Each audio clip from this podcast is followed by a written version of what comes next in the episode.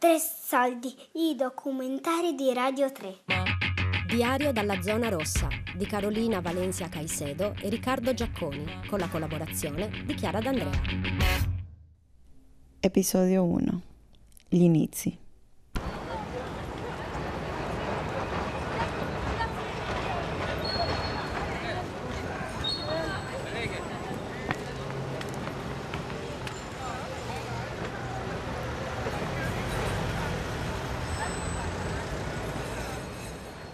All'inizio non la prendi sul serio.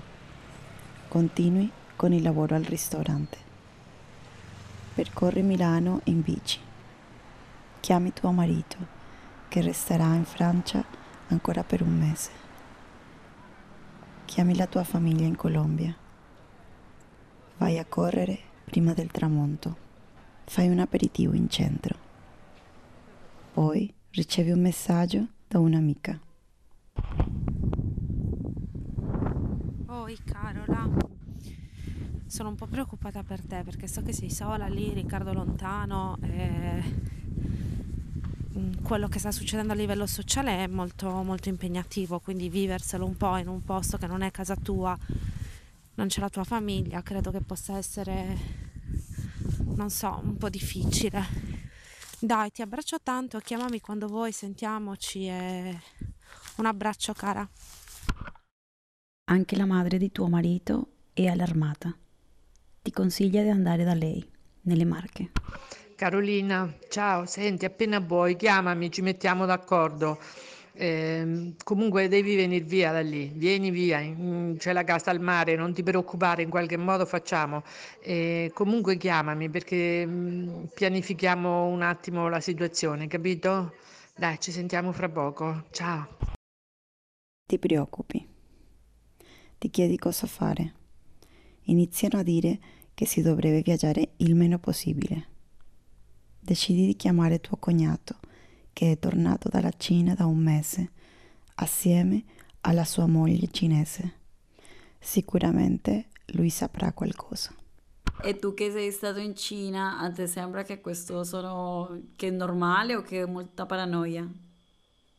Ma guarda Carolina, il fatto di questo virus in verità, mm, tanti dicono della paranoia, è vero, nel senso che il virus di per sé, chi prende questo virus, la maggior parte delle persone guariscono alla fine. La cosa grave è che le persone che prendono questo virus e hanno già delle complicazioni devono andare in terapia intensiva. Il problema è che in Italia adesso la terapia intensiva i posti sono pochi, sono limitati, quindi se ci sono troppi malati che hanno bisogno della terapia intensiva, non ci sono più posti per tutti gli altri malati che hanno bisogno della terapia intensiva, tipo le polmoniti, tipo altre malattie e quindi si crea un intoppo insomma, al sistema sanitario e questo è un problema perché non si possono curare tutte le persone. È per quello che la gente comincia a essere spaventata, perché ovviamente se tu hai una mamma di 60 anni che ha problemi respiratori e deve andare all'ospedale perché magari ha una complicazione, non ci può andare perché non c'è il posto, ovviamente tu sei preoccupato, no? Perché eh sì. giustamente non vuoi che tua mamma sta male oppure muore. Decidi di non fuggire giù nelle Marche. Resti a Milano. Chiami un tuo amico milanese.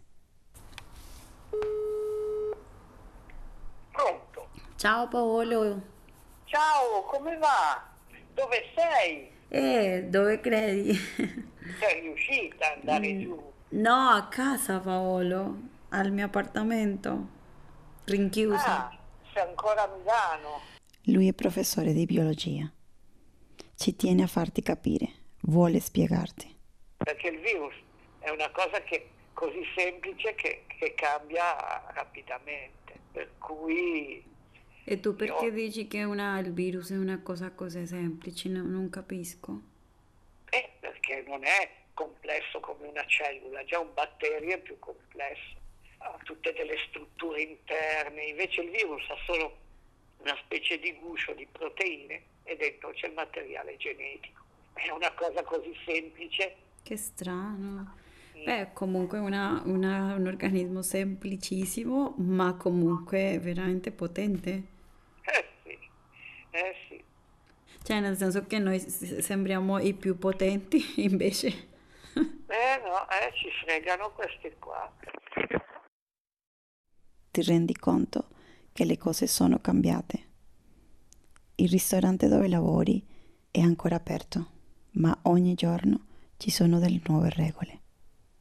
I clienti devono sedersi a un metro di distanza, devi usare guanti di plastica, devi spargere disinfettante su tavoli, sedie, maniglie.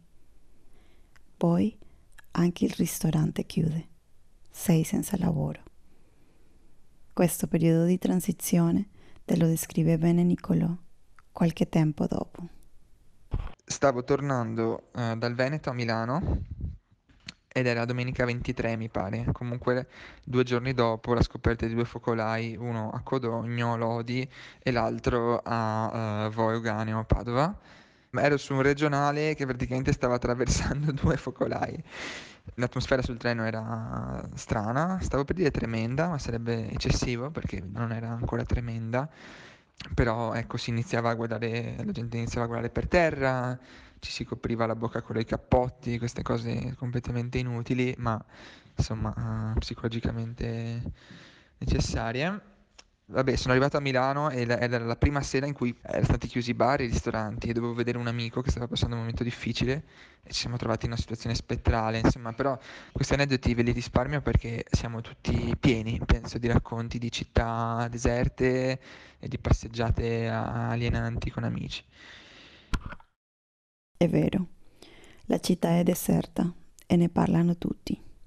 Resti da sola a casa e spesso ti affacci alla finestra registri il suono degli uccelli, delle voci e poche macchine lontane. Non avevi mai sentito Milano così silenziosa.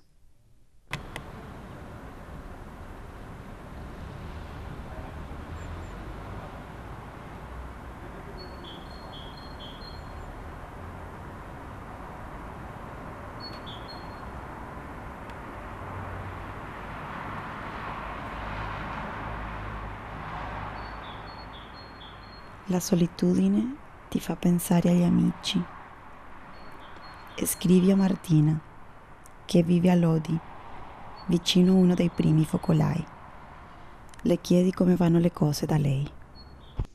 Quando è arrivata la notizia del primo caso a Codogno, subito io ho pensato che essendo di Lodi io avevo passato tutta quella settimana, che era una settimana difficile perché c'era stato anche quel treno deragliato e quindi io avevo viaggiato su treni stipati di persone eh, alla mattina e alla sera, persone che arrivavano tutte dai territori di Codogno e di Casale. Eh, difficile, difficile anche perché metà della mia famiglia abita in quella che subito è stata identificata come la zona rossa e quindi noi da quel momento, dal 20-22 di febbraio, non l'abbiamo più vista. Il, a Lodi la situazione è stata tesa anche se non ci hanno bloccato. Qui siamo a casa qua in quattro persone, è una casa molto piccola, eh, per cui ognuno si è un po' ritagliato il suo spazio. Io ho creato un piccolo ufficio in, in salotto, ho i libri, mh, ascolto la musica, videochiamo il mio fidanzato che è, è lontano da me e non so quando ci rivedremo non, non riesco mh, mm, a fare delle previsioni sul futuro, ehm, mi risulta piuttosto doloroso e, e, per me è una cosa strana, ma è così, è, è pensare al presente eh, minuto per minuto, giorno per giorno. Questo è, è quello che, che io per ora riesco a dirti. Poi arriva la notizia. Tutta l'Italia diventa zona rossa tutto chiude, puoi uscire solo per andare al supermercato o in farmacia. Ti chiedi quanto durerà questo isolamento. Guardi statistiche e previsioni. Leggi della curva esponenziale. Non sai cosa sia. Lo chiedi a Domenico, un astrofisico che vive al capo di Leuca.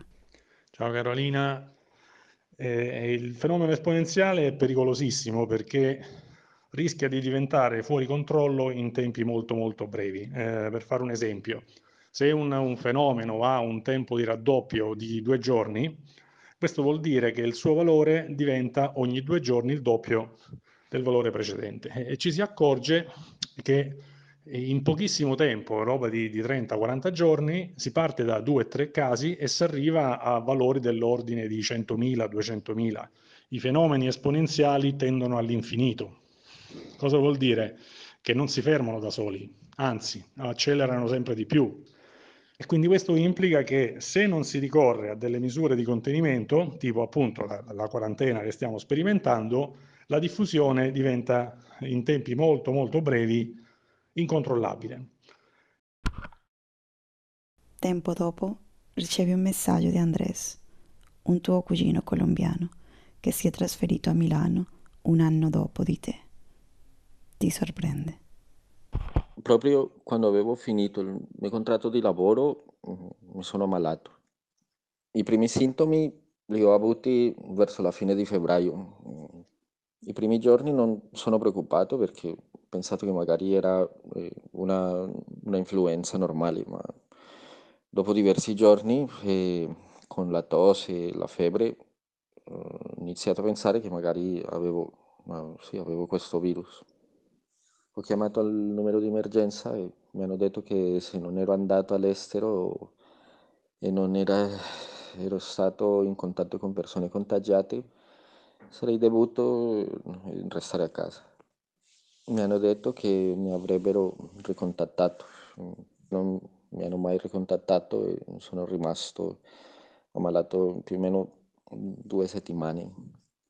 Infatti ancora ho un po' di tosse, ma non, non ce l'ho la febbre o, o, o non sono così stanco o affaticato. Ora la prendi sul serio. Una paura ti cresce addosso. Ti scrive una tua cara amica da un'altra città.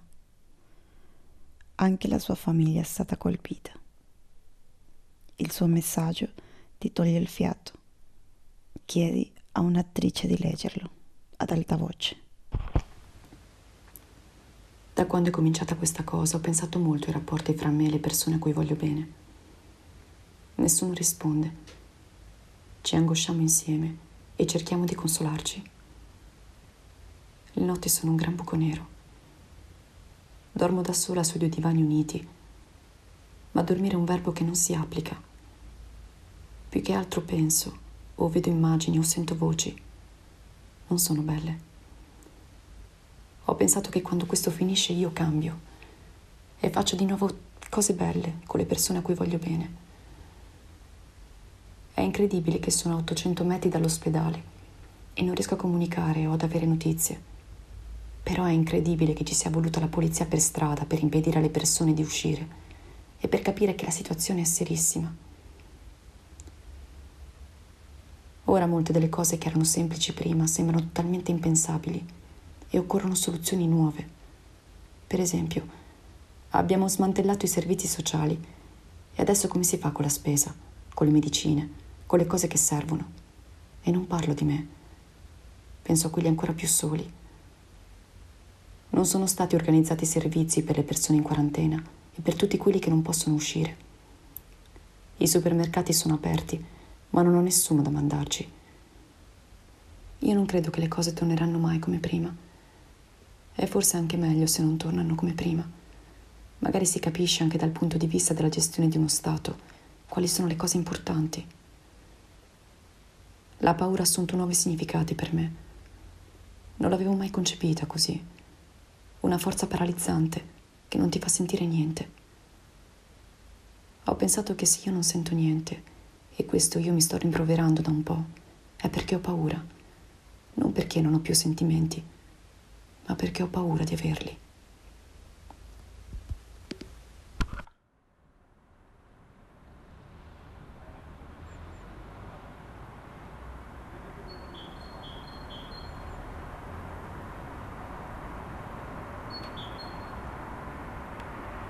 Diario dalla zona rossa di Carolina Valencia Caicedo e Riccardo Giacconi, con la collaborazione di Chiara D'Andrea. Tre soldi è un programma a cura di Fabiana Carobolante, Daria Corrias, Giulia Nucci. Tutte le puntate sul sito di Radio 3 e sull'app RaiPlay Radio.